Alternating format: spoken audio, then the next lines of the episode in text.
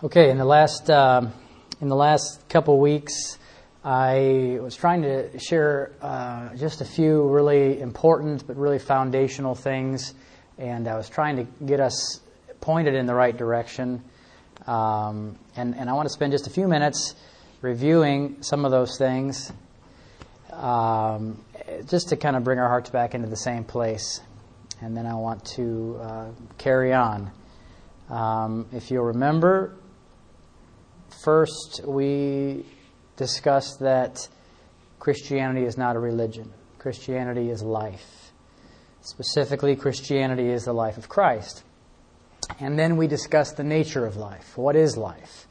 And we saw that, first of all, life is something that is, excuse me, life is something that is not something uh, that, that, that, we don't have naturally. Life is something that is exclusive to God. We have a, a sort of a biological existence that we call life, but uh, but what the Bible calls life is something altogether foreign uh, to the natural man.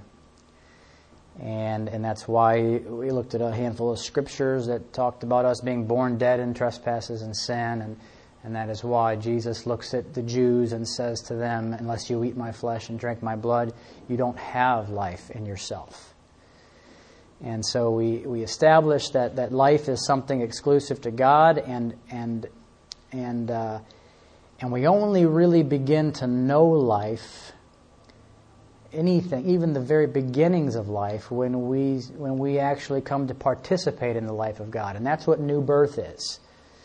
Uh, when we are born of the spirit when we are newly born of the kind and nature that God is that's how we become partakers of life. Before that that uh, that is an altogether um, new thing. Not new just respect with respect to time.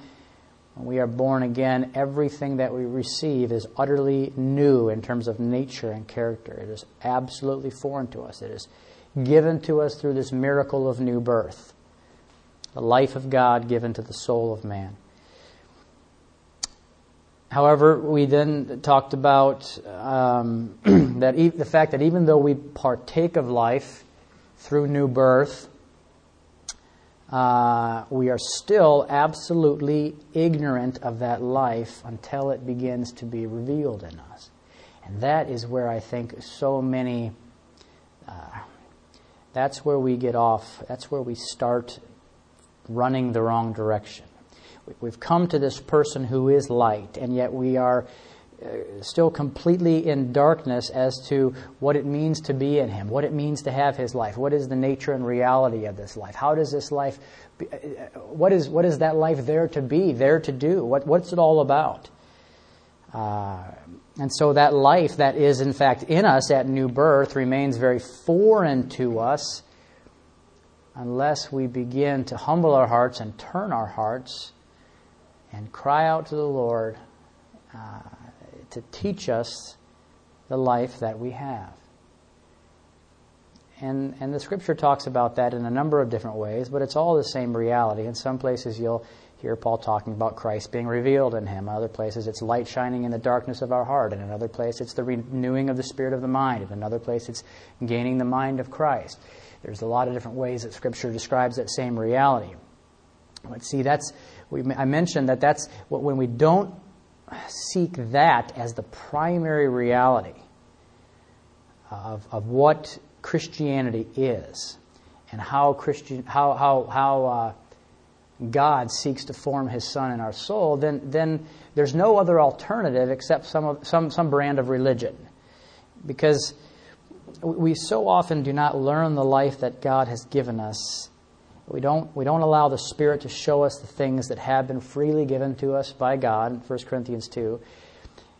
Uh, and, and so all that remains is, is for us to imagine something. And, and we, we, and, you know, uh, our imaginations almost always have some kind of a Bible verse attached to them, but, but, but the fact of the matter is the substance of what that verse describes is still foreign to us. Even though we can have a, a doctrine or a theology or even a past experience that may uh, be something we can point to and say, oh, that's what that means. But see, the problem is that what, what we're doing in those kind of situations is we're reading the scriptures not in the light of, of the life that we have, but in the darkness of the natural mind. And with our carnal minds, we apply those scriptures to ourselves in a way that has nothing to do with the life that we have. And so instead of experiencing Christ as, for instance, instead of experiencing Christ as our righteousness, we begin to teach each other what things we must do to be righteous people. Okay? Instead of, instead of knowing the mind of Christ as our very wisdom, as the very the mind of the Lord working in us as, as wisdom, we, we try to become wise without seeing anything. Without seeing anything in His light, that is. Instead of knowing the reality and the, and the substance of any of these facets of Christ, things like love and truth and glory and, and faith, we substitute them with something that comes from our own mind, our own nature, our own religious ideas. And I can't stress that fact enough where, where Christ has not defined spiritual reality in our hearts, I can promise you that there is some sort of an Adamic imagination already firmly in place. Where, where the Spirit of truth has not been allowed to, as Paul says in 1 Corinthians 10, to cast down imaginations that have risen up in contradiction to the true knowledge of God there is already something in us that is standing there opposed to the truth. See, your mind is not neutral. It's not like your nature is a blank slate that all God has to do is come with his dry erase marker and write truth on it. You and I have a very serious pre existing condition. And that's, that's what we talked about last time. We talked about our pre existing condition. And, and of course, it's, it's, far more than, it's far more than just a pre existing condition it's it's it's worse than than than uh, anyone ever assumes. It's it's it's worse than uh, we as Christians could ever dream. In fact, you can't even understand the contrariness of your nature, of our nature, the Adamic man, or the depravity of that man until you begin to see him in the light, a light of Christ. And when we begin to see Christ, it's, it's as we begin to see Christ that we begin to recognize the, the, the, um, recognize in ourselves the enormity of what has fallen short of Christ. So we, can't, we, we just can't see what we are until we begin to see Christ. But when our heart begins to humble itself and turn like a little child to know to know the Lord. You know, this is something that Jesus just said over and over and over again in, in different ways. Um, unless you are unless you humble yourself like a little child, you will not know the kingdom of God. Or, or um, the little the kingdom of God belongs to such as these. Or at one point he says, uh, he says, Jesus rejoiced greatly in the Holy Spirit and says, I praise you, Father, for you have hidden these things from the wise and learned, but you reveal them unto babes.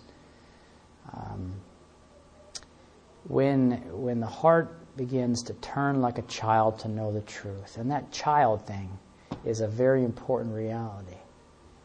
Like a child that has no assumptions, like a child that, that needs to be taught the very first things of spiritual reality, the very ABCs of life in Christ. You turn and, and, and you begin to see you begin to see, I was talking about this with my wife uh, last night, you, you always see two realities. You see both, you begin to see what Christ is, and in the light of that, you, you start to understand why Paul said, In the flesh dwells no good thing. You, you start to see uh, the, the, awesomeness of Him, and, and in the very same light, you see, apart from Him, I can do nothing. It, becomes a reality to you, it's not a verse any longer. Um, you understand some of the things we were talking about last week that aren't, you know, aren't super fun to to, to have to face, but they're real. That, that flesh gives birth to flesh, and, but spirit gives birth to spirit. The flesh profits nothing, the spirit gives life. You understand why Jeremiah says the heart of man is deceitful beyond all things. Who can understand it? And why Isaiah said our, our righteousness is filthy rags. all these things, all these things, they start to become so much more than, than, uh, than words and verses and ideas that you're giving mental assent to. They become they start to become the overwhelmingly real realities that bear in upon your soul in, in, in the light of His life. And you see the problem, you understand the problem, and you understand that, that, that you are the problem. And in every way, Christ is the solution. And our desire to turn to Christ for the solution will correspond to our understanding of the problem. If, if, you, if you see yourself as a, as a person who is, is, is naughty or partially naughty or even really bad and, and, and is in need of some forgiveness, then you look to the Lord for forgiveness. And then, and then, and then you generally uh, will be one who preaches a gospel of forgiveness. And that might be as far as, as your heart ever longs to see Christ. And therefore, that will be as far as you ever do see Christ, the one who forgave your sins. And yet, if you, if you begin to know yourself and face the reality that you are one who is, is born dead in, in sin and transgression and, and without God and without hope in the world, Paul says, and your righteousness is actually wickedness, and your, your wisdom, James says, is actually natural, sensual, and demonic. And all of that begins to dawn on you, then you, then you begin to turn to the Lord. You begin to, to turn to, to the Lord to know Him as more than just the one who pardons you you begin to turn to Him in a way where you need to know Him as the very life of your soul, the very present righteousness that must work in you. You need to know Him as the wisdom by which you understand all things and see the light by which you see. Christ has to be a much bigger salvation to you if, if we begin to see the, the bigness of the problem. You don't need you and I don't need a greater amount of Christ. You and I both need a greater knowledge of and experience of the Christ that lives in us. And that knowledge, which, which, as we've talked about, I think already, which is not an intellectual thing. Uh, it can bleed over into intellect, but it is, it is first it is first the, the, the seeing of the soul and the transforming of the soul from the inside out. And it's that kind of knowing that we're after. That's what we're doing here. That's what we're hoping to have happen in these groups. And so I want to continue today towards knowing the Lord in this way. And here's how we continue. This is actually a whole lot easier than, uh, than most people think. It's extremely simple. Our, our goals in, our goal in this, in this meeting is, is, is a lot more simple than, than a lot of the things that we've made uh, church to be in the past. We don't need a whole lot of activity and, and, busyness for, for this to, to work. It's not really a matter of programs or committees or, or, or visions or speeches or you know, motivational speeches. We need simply to turn our hearts to the Lord, to turn our, to turn our hearts away from ourselves like maybe we've never done before. And I would have been one who, who, would, have, who would have sworn up and down that I knew what that meant until, until the Lord began to deal with me uh, to, to show me what it really meant to turn my heart, I guess is the only way I can say it. Turn to Him, turn from ourselves toward the revealing of Him who is the solution. And um, and so, what I'm going to be doing up here today, and and and I guess uh, probably as long as you keep inviting me back, is in the best way that I can. I'm going to try to say some things that I I have seen in the Lord. And as we open our hearts up to the Lord together, God reveals these things in us as finished realities. And as His light shines in your heart, as His light shines in your soul, as His truth conquers you, more and more our hearts start to conform. I'm not talking about we, we, we, we get ourselves to believe something up here. I'm talking about our, our hearts begin to actually conform to these realities and, and we learn to live in them and abide in them, to abide in Christ, to live in Christ. And that's how we grow. You know, so much of Paul's letters are, are concerned with this little phrase, but now in Christ. but now in Christ. Not but future in time or but future in heaven or but now in Christ. I just I wrote down a few of these verses here. But now the righteousness of God apart from the law is revealed, being witnessed by the law and the prophets. But now, having been set free from sin, Romans 6:22. But now we have been delivered from the law, having died to that by which we were held, so that we should serve in the newness of the spirit and not the oldness of the letter. But now indeed there are many members, but one body. But now in Christ, you who were once far off have been brought near by the blood of Christ. For you, uh, that's Ephesians 2.13. Ephesians 5.8. For you were once darkness, but now you are light in the Lord. Walk therefore as children of the light. Uh, Colossians 1.26. The mystery which has been hidden from ages and from generations, but now has been revealed to his saints. On and on they go, all throughout the whole New Testament. But you have to understand that the reason that Paul taught like that was not so that each one of them would have good Christian theology. He proclaimed these things, first of all, because he knew them by the Spirit to be the present day realities of what, what, uh, what salvation was and what, what was, what was uh, given to every Christian soul in the person of Christ. And second of all, he proclaimed these things to hearts that were turning with with the expectation that the Spirit of God would make these things the actual reality and experience of every single believer that would turn, that would turn to have the veil removed from their heart. 1 Corinthians chapter 3. Paul, I'm sorry, it's 2 Corinthians chapter 3, I think. Paul proclaimed uh, over and over again throughout his letters, he proclaimed the things that God had finished. And, and, and, and in revealing these things to us, the Spirit confirms them. The Spirit, the Spirit not only confirms them and shows them to be real, but we, it's like we are power, powerless before that, that Spirit. The only thing we can do is, is conform, is submit and conform and, and, and, uh, and become inwardly obedient to the reality of Christ's indwelling life.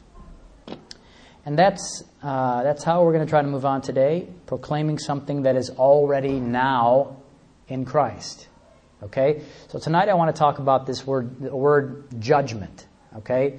Uh, and, and my guess is that we'll be talking about this for a few weeks. I don't know how long. But when I say judgment, I don't want you to get the wrong idea. I know if you're like me, the word judgment immediately brings to mind images of, of destruction and death and like um, you know buildings collapsing on people and all I don't know or, or some kind of a punishment. Uh, but try not to let that happen. That's really not what judgment is. At least in a biblical sense that's not that's not what we're talking about here. Um, biblically speaking judgment is not about punishment or retribution. Biblically speaking, judgment has to do with division, with a division. Okay? The word can actually be defined as a dividing asunder. And, and, and really, if we, th- if we stop and think about it, we, we, we know that when we're making a judgment, what we're actually doing is dividing between two things. We're dividing between good and bad, or right and wrong, or truth and error, or, or something like that. Judgment has to do with the division. You go to court for a judgment, you go to jail as a, as a punishment. The two are not the same, okay?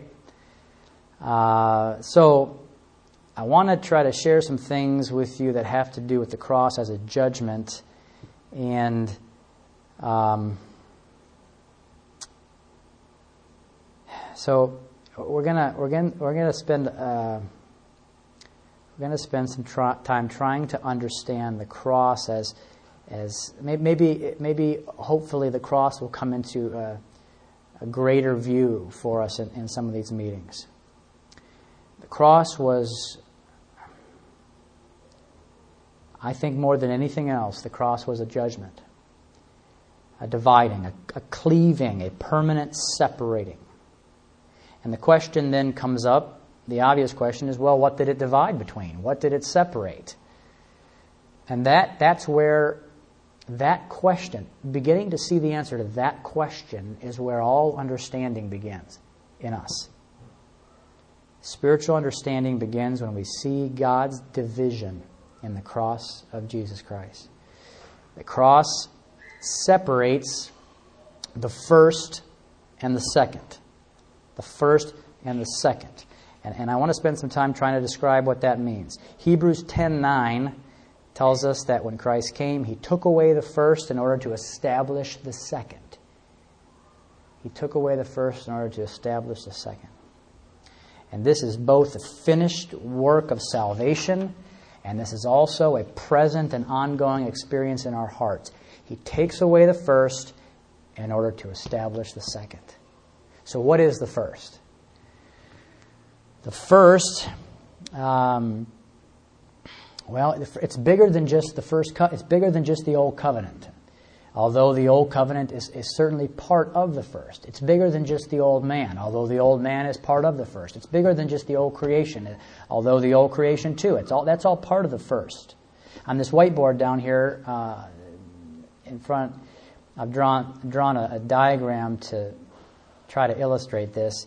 Um, the first is everything that pointed to but fell short of the second. The first is the entire first creation, which is earthy. It's, it's earthly. It's natural. It's known and experienced according to senses, five senses in a natural mind. Okay? The first is, is, is that which is of man. It is for man. It is specific, specifically has to do with the Adamic man, flesh and blood. And this man, by nature, became enslaved to the law of sin and death.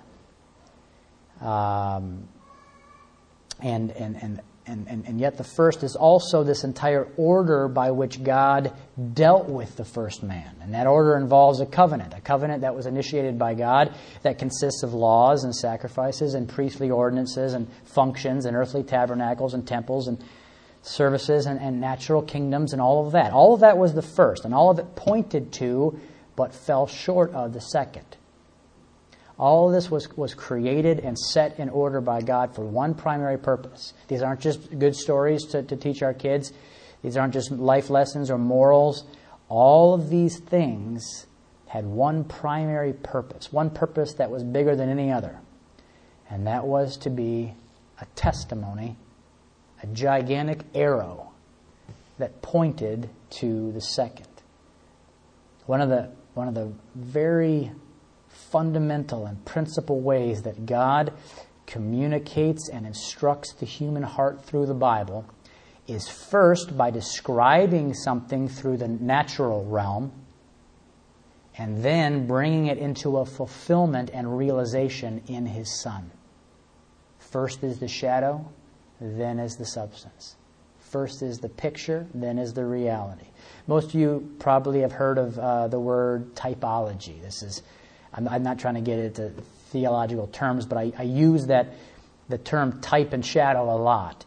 Um, just to give some examples in case that word is foreign to some of you, the Passover lamb is an obvious uh, type of the true Lamb of God. You know, John the Baptist says, Behold, the Lamb of God.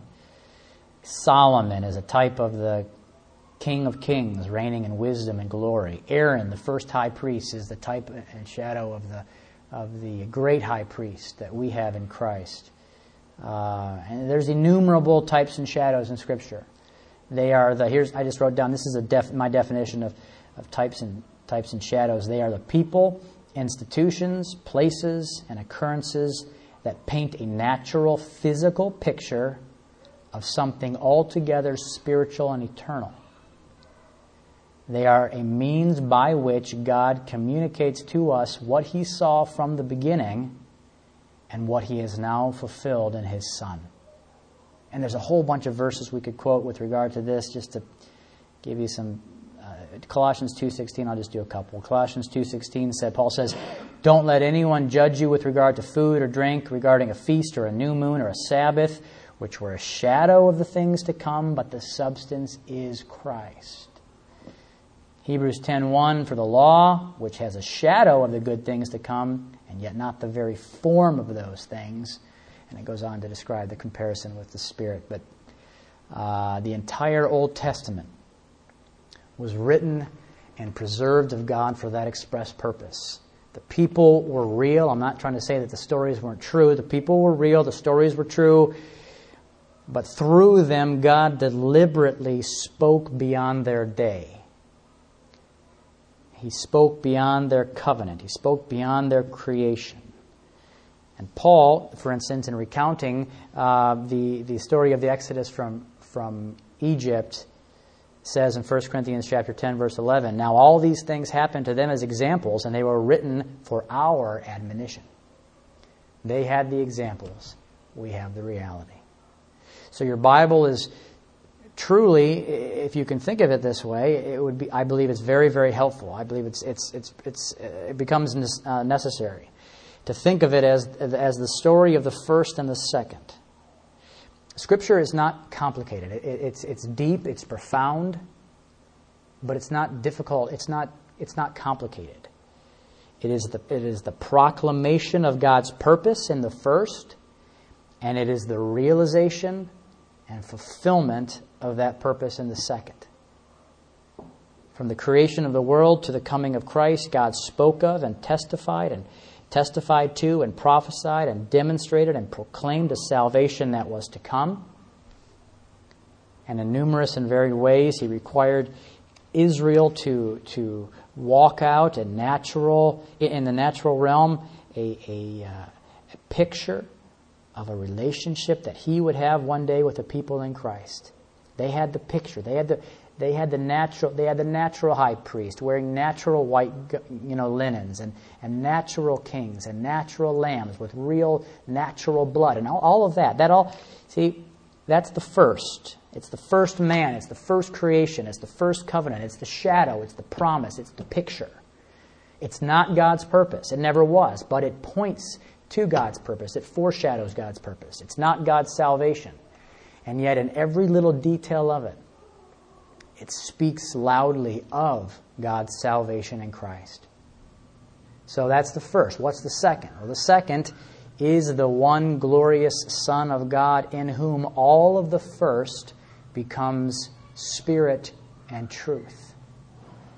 It, it, changes from letter and law and flesh to spirit and truth.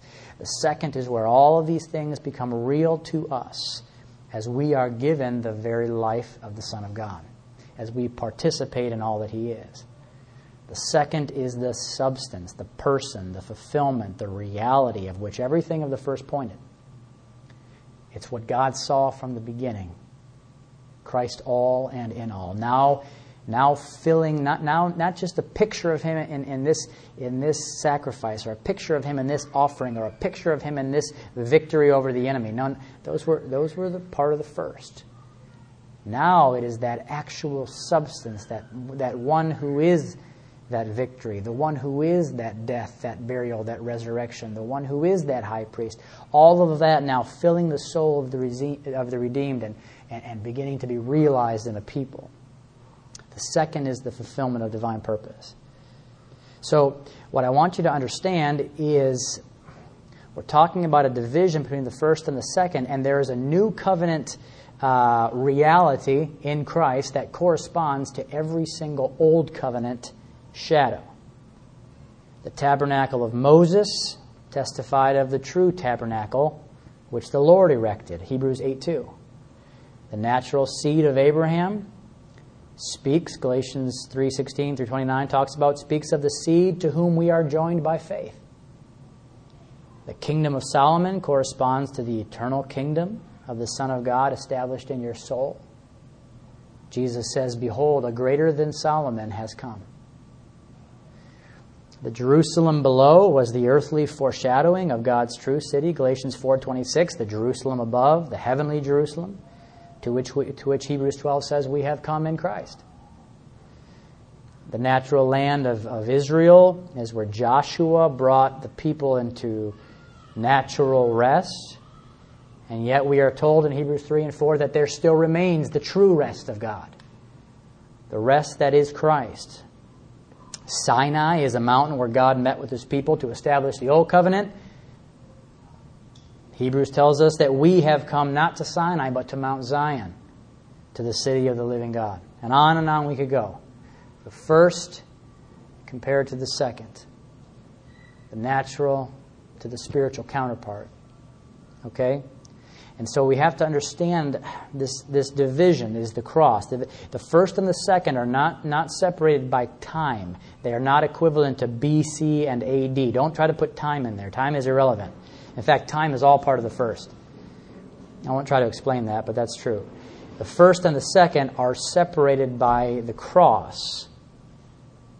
And the cross does not separate times or dispensations. The cross divides the dead from the living. It separates Adam from Christ, old from new, flesh from spirit, earth from heaven, death from resurrection. I, I didn't put all those in there. I, that list could go on and on. And there's a lot that we're going to say we're going to say about that, and hopefully there's a lot we need to see about that. But but but to know the eternal purpose of God, to understand what this thing is that we're being called to, we have to first understand that, that what Scripture calls the first is the proclamation of the Christ who was to come, and the second is the experience and the revelation of the Christ who has come.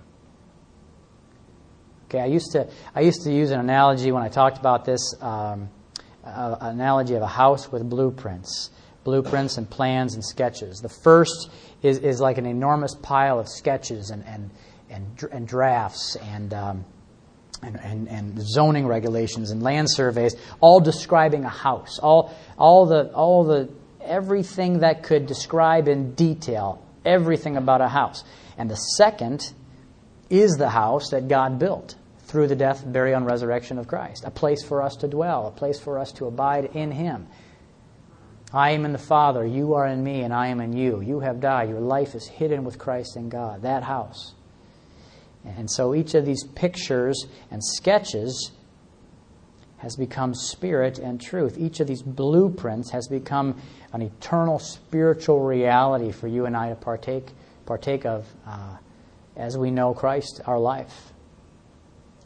So you and I are of the second. That's what new birth has done. That's what being born of His Spirit has brought about. We are joined to the second man, not the first man. We are, we are joined to the second man. Ephesians chapter 2 it talks about how we have all become one new man Christ the head, we're the body.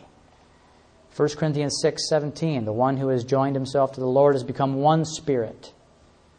And in him we are a new creation. Not the first creation that was a habitation of the Adamic man, Paul says, 2 Corinthians 5, if any man be in Christ, behold, he is a new creation. Old things have passed away. Behold, the new has come. What are the old things? What are the old things that have passed away? It's not your bad behavior. It's not how you used to act around the guys or all that kind of stuff that we think old things are. The old things are the first things. All of them have passed away, passed away from God. Behold, the new has come. What's the new? The new is the reality of the second. God is no longer relating to a natural man and a natural creation. It's gotten far better than that now. God has a new creation that is a habitation for a new seed, a new life, a new kind. And you and I have come to that new life. We have been born of that new seed. We have become that new creation, and we have a relationship with God called the new covenant. What is the new covenant? It is a different kind of relationship to God. It's no longer a covenant, a relationship where God relates to us in natural laws, with words and commands and sacrifices and feasts. It's not a covenant of the letter, it is a covenant of the Spirit. Paul says that time and again. It's not a natural picture of what it will look like one day to be in Christ. Now, see, that's Exodus, that's Leviticus. It is the spiritual reality of being in Christ where we have become the literal spiritual body of the Lord Jesus Christ. We read the verse last week, Ephesians 2.22, I think, where Paul says we are the living habitation of the Lord in the Spirit.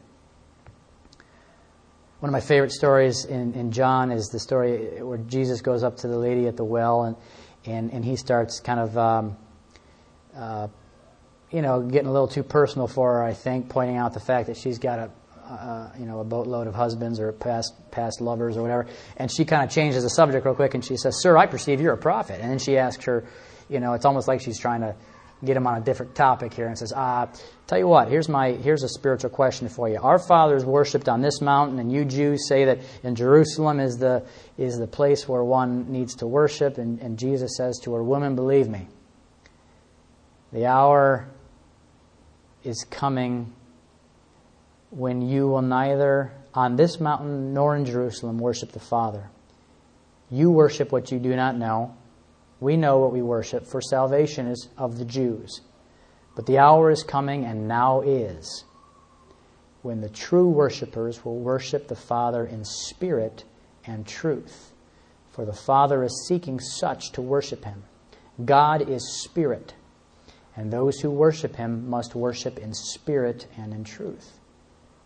In other words, woman, salvation is coming from the Jews because I am that salvation. And everything the Jews have done has testified of me. John 5, these are they which testify of me, and you refuse to come to me to have the things that are testified of. Lady, the Jews indeed had the testimony of salvation in Jerusalem, and it's not here in, in, in, Samaria. You don't know what you're worshiping. But it really doesn't matter because the hour has come when neither of those two physical locations, those two physical places, are even relevant. The hour has come when all of the first is being taken away, and Hebrews says made obsolete, because the second is being established. The hour has come to put away the first and to establish the second. And that is the judgment that I'm talking about. That is the judgment that the cross brought. This is what and this is how the cross divides. It divides permanently between the first and the second. It ends God's relatedness in a covenant to the one, it establishes God's relatedness in covenant to the other. And this is not just an academic reality that I'm trying to get our minds to comprehend tonight. Again, that's not why I'm saying any of this. This is a reality that is true and finished and permanent, regardless of what we have seen of it. It has been done. Whether the eyes of our heart have seen it or not, Jesus is the one who said, It is finished. Paul said, Ephesians 3:11, the eternal purpose of God has been accomplished in Christ Jesus our Lord. It has been completed, whether we live in contradiction to it or not.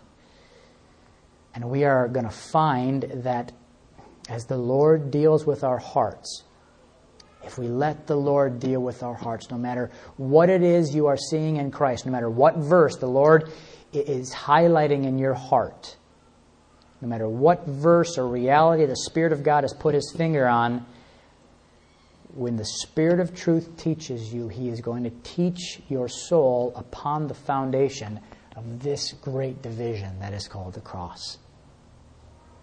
He shows you what God has taken away, and He shows you what God has established.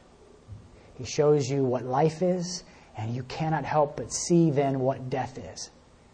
He shows you something of the reality of Christ, and all you want to do is put away the first man, the Adamic man, from your heart through by the renewing of the spirit of your mind.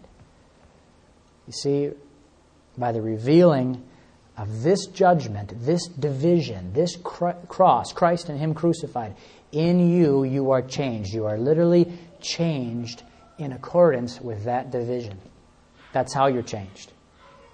Paul talks about this over and over and over again. And once you begin to see that division, once that, once that, and I know that's happening in a lot of you, if not all of you already, that, that, that division starts to be such a foundational reality in everything you read in the New Testament.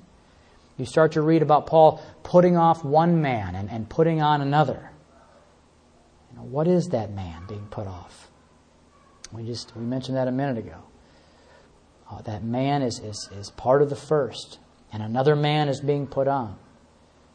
And how is it all happening? By the renewing of your mind. By God showing you what He has already done.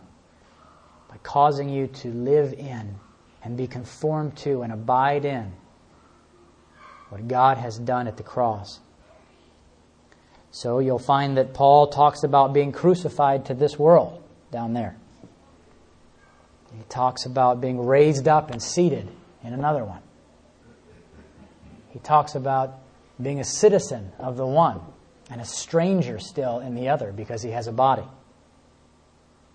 He talks about no longer walking in darkness because we have the light of a new day, a new life, the light of life. He says, You are no longer men. Why are you? He says to the Corinthians, Why are you still acting like mere men? Do you not know that you are sons of God by Christ? He talks about beholding in the glass the, the glory of the Lord and being changed into the same image. From the glory of the first, as he talks about in the face of Moses, to the glory of the second in the face of Jesus Christ. You see, this is not just something that I'm trying to show you about the Bible. If you're hearing that, then you're really misunderstanding what I'm trying to say and what, what I'm hoping happens here. This isn't just something that God did in the realm of theology. This is something that God did at the cross and that God is very much desiring to reveal in your soul. But you see, here's, here's the kicker to that. This is also precisely what we resist knowing. And I'm, I'm about to start wrapping this up, but let me just say a few things about that. This is what we resist because when it comes right down to it, and we just have to face this about ourselves. There's hope, there, there, there is change, there's a way that God has made to put off that man. But, we, but, but you need to understand about yourself that, that most of the time we want a Jesus that doesn't have this division attached to him. We want a Jesus that doesn't have a cross. In other words, we want to receive his benefits without facing his truth. We want to know his love without knowing what the cross has put away and what the resurrection has established. Let me, let me try to say it a different way. We're so often trying our best to find the substance in the shadow. Am I pointing to the right sides down there when I do that? Mm-hmm. We're trying to, we're trying to find the substance in the pattern we're trying to make Christianity something in the first. We're trying to find our rest in the law and in obedience to the law, and you'll never find it. We're trying to find our joy in the flesh, fleshly things. It'll always leave you hungry. We're trying to find spiritual identity in good works. We're trying to find purpose in the old creation. It's not there. You don't have a purpose in the creation on this side. Your purpose is found here the eternal purpose of God in Christ. We're trying to find true fellowship and natural relationships. We're like the men who ran to the tomb when Jesus had been raised. And the angel said, Why are you looking for the living among the dead? We'll never find the second among the first. And yet, and yet we love the first in so many ways. And we could go on. I could, we could make lists of those ways and the reasons why we love the first, but it all, it all has one thing in common. We love the first because we love our lives. We resist the truth of the cross. We resist God's view working in us of the cross, of this division, so much of the time because we, when we begin to embrace the cross, a tremendous dividing begins. And it, and it, and it consumes you, a dividing. This, I, I, a number of years ago, this would have sounded like insanity to me, but now this is, this is the most real thing that I know. When you begin to see the cross, a dividing happens in you. And everything that you are, everything that you do, everything that you think, it, it's divided. There's, there's a division in your heart between the living and the dead, between Adam and Christ, between truth and the lie. You can't help it. It's not a judgment that you're making about things, it's a judgment that you're acknowledging and recognizing in the light. It's not a judgment that comes from you, even though people might misunderstand you and think that it is. It's, a, it's not a judgment that comes from you at all. It's a judgment that, that He has already established in the cross, and it's a judgment that you realize and you face. And you're on the wrong side by nature your thoughts, your ways. It's a dividing that is, a, is a putting away of the first and, and an establishing of the second. And that sounds like such a good thing. And it is a good thing. It's, an, it's, it's a marvelous thing. It's the greatest of all things. But what I'm trying to say is that in the heart, if we're, if we're willing to see, let me put it this way the heart that is willing to see that division is a heart that is willing to understand what Jesus meant when he said again and again, if you want to find life, you have to lose it. If you want to know life, you have to hate what you call life. You see, because it, when you see that division, well, maybe I'll just leave it with that. You see a, a tremendous dividing. And so knowing Christ becomes this process in your heart where God starts to he starts to separate things. He separates and you can't even believe what you're seeing. Knowing Christ will always be along the lines of this cross, this division, this judgment. It will always involve him taking away the first and establishing the second in you in your soul. And we'll stop there.